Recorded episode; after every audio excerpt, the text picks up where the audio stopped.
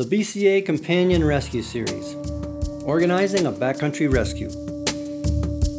You're listening to Send and Return, the BCA podcast. I'm Bruce Edgerly, co founder of Backcountry Access. This is part one of our Companion Rescue mini series with BCA Ambassador Sarah Carpenter.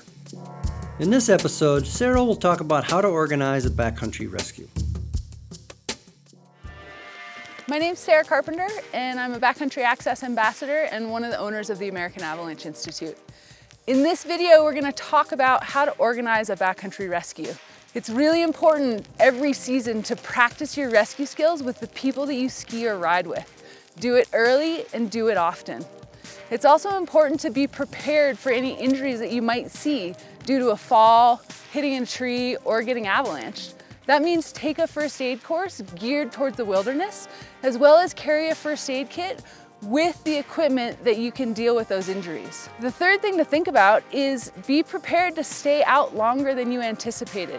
If someone gets hurt or if someone gets avalanched, you're gonna need to manage their temperature, keep them warm and dry before help comes. If your partner is caught in an avalanche, the most important thing is to make sure the scene is safe before you enter it. As a rescuer, our first instinct is to rush in, but it's important to take a step back and assess that the scene is safe. Make sure there's no snow above you that might come down on you. Make sure there aren't any other people that are gonna come down on you. In general, assess that you'll be safe to rescue. The thing we don't wanna do as a rescuer is create more victims while we're trying to go help our friend. Once we know the scene's safe, it's worth asking a few questions. Figure out how many people were buried, and if it's in your party, that should be an easy question to ask and answer. If they were wearing transceivers, and the area that they were last seen in, because that helps reduce our search area when we do turn on our transceivers. Once you've made sure the scene is safe, consider calling 911. If you call 911, have your name, your phone number, the location, number of people buried, and what you might need at the ready. At that point, hang up. If you don't call 911, but you have a GPS satellite messenger, push the SOS button and start moving. Your partner's survival depends entirely on the resources that are available at the scene. You want to get their head above the snow as soon as you can. That's the essential piece. There's a lot that has to get done in an avalanche rescue. The first thing is you need to have a leader, and that leader assigns jobs and takes control of the whole scene. When I take control of the scene, I make sure that everyone knows what they're doing. I make sure that all the transceivers are on search before entering the path.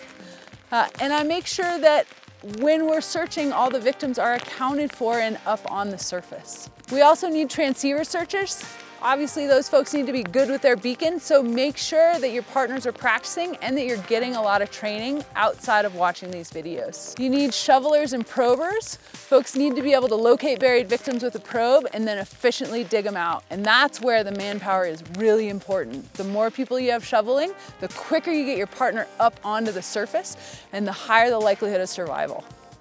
Another job is looking for clues.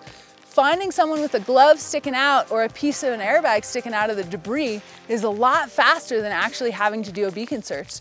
So making sure that someone is actually looking at the surface of the debris for clues is really important. Once you have ensured that the scene is safe, everyone has jobs, and you're ready to search, have a systematic approach to this rescue. Everyone should enter the scene in a predetermined manner in the same path with transceivers on search and all electronics that are not essential turned off. At this point, if you have a point last seen in a known flow pattern, head straight to it, move downhill until you get a signal. If you don't have a last seen area or you don't know where your partner was carried, spread out across the debris and make sure that you cover it in search strip widths of 40 meters or less, meaning having people 40 meters apart or even closer.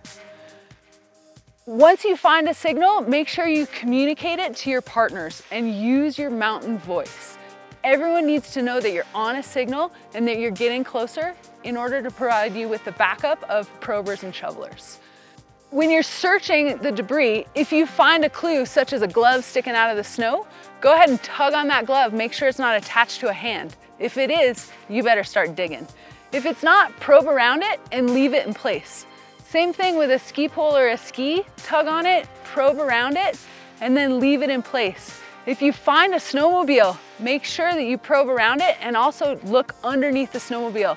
Really common place to get buried. If you don't find people, make sure you leave all those visual clues in place because oftentimes people are traveling in that same trajectory and heavier objects go further downhill. A snowmobile can be a very effective tool for searching for visual clues as well as transceiver signals in a large avalanche path. Avalanche rescue can be overwhelming and it doesn't always go as planned. Some pitfalls and mistakes that happen often on rescues include lack of leadership or poor communication. It's really hard to run an effective rescue if you have poor communication or no plan. Another mistake that commonly happens if you have multiple buried victims, having all of the rescuers converge on one signal. It's important to make sure that you cover the entire debris area. Another mistake that can happen on rescues is a rescuer forgetting to turn their transceiver to search or someone coming in to help with their transceiver still on transmit. Following those renegade signals can throw the search off and really slow it down. Another thing that comes up with these searches is electronic interference. Any non-essential electronics need to be turned off and any essential electronics need to be far away from the searching transceiver. Learn how to use the advanced functions of your transceiver. It can help build a mental model of the avalanche scenario that you're facing.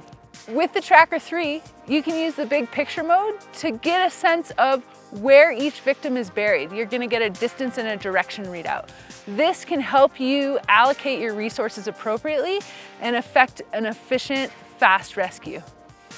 No one goes out into the backcountry to get hurt or killed in an avalanche. We all go out in search of those perfect days where our partners work, the weather's beautiful, the snow's incredible. But it's really important for all of us to be prepared for the worst. We need to be ready to search for our partners, dig them out of the snow, take care of them with first aid skills and supplies, and be ready to spend the night in case something goes wrong. Be prepared for the worst to hopefully go out and have those best days. Executing a backcountry rescue from start to finish is something that's hard to practice. Most of us have been able to practice individual components like transceiver searching, probing, and shoveling. But leading a rescue is a whole different animal. It requires taking in all the variables, coming up with a strategy, taking charge, and communicating clearly with your partners. If you ever get the chance to practice leading a rescue, step up and do it. If you're dedicated enough to be listening to this podcast, then you will most likely be the one expected to lead a rescue. The more you can experience this, the more confident you'll be if the time ever comes. Of course, things get a lot more complicated if somebody's hurt. For an overview of the first aid aspects of a backcountry rescue, check out the next episode of Send and Return. Sarah Carpenter will discuss post avalanche patient care.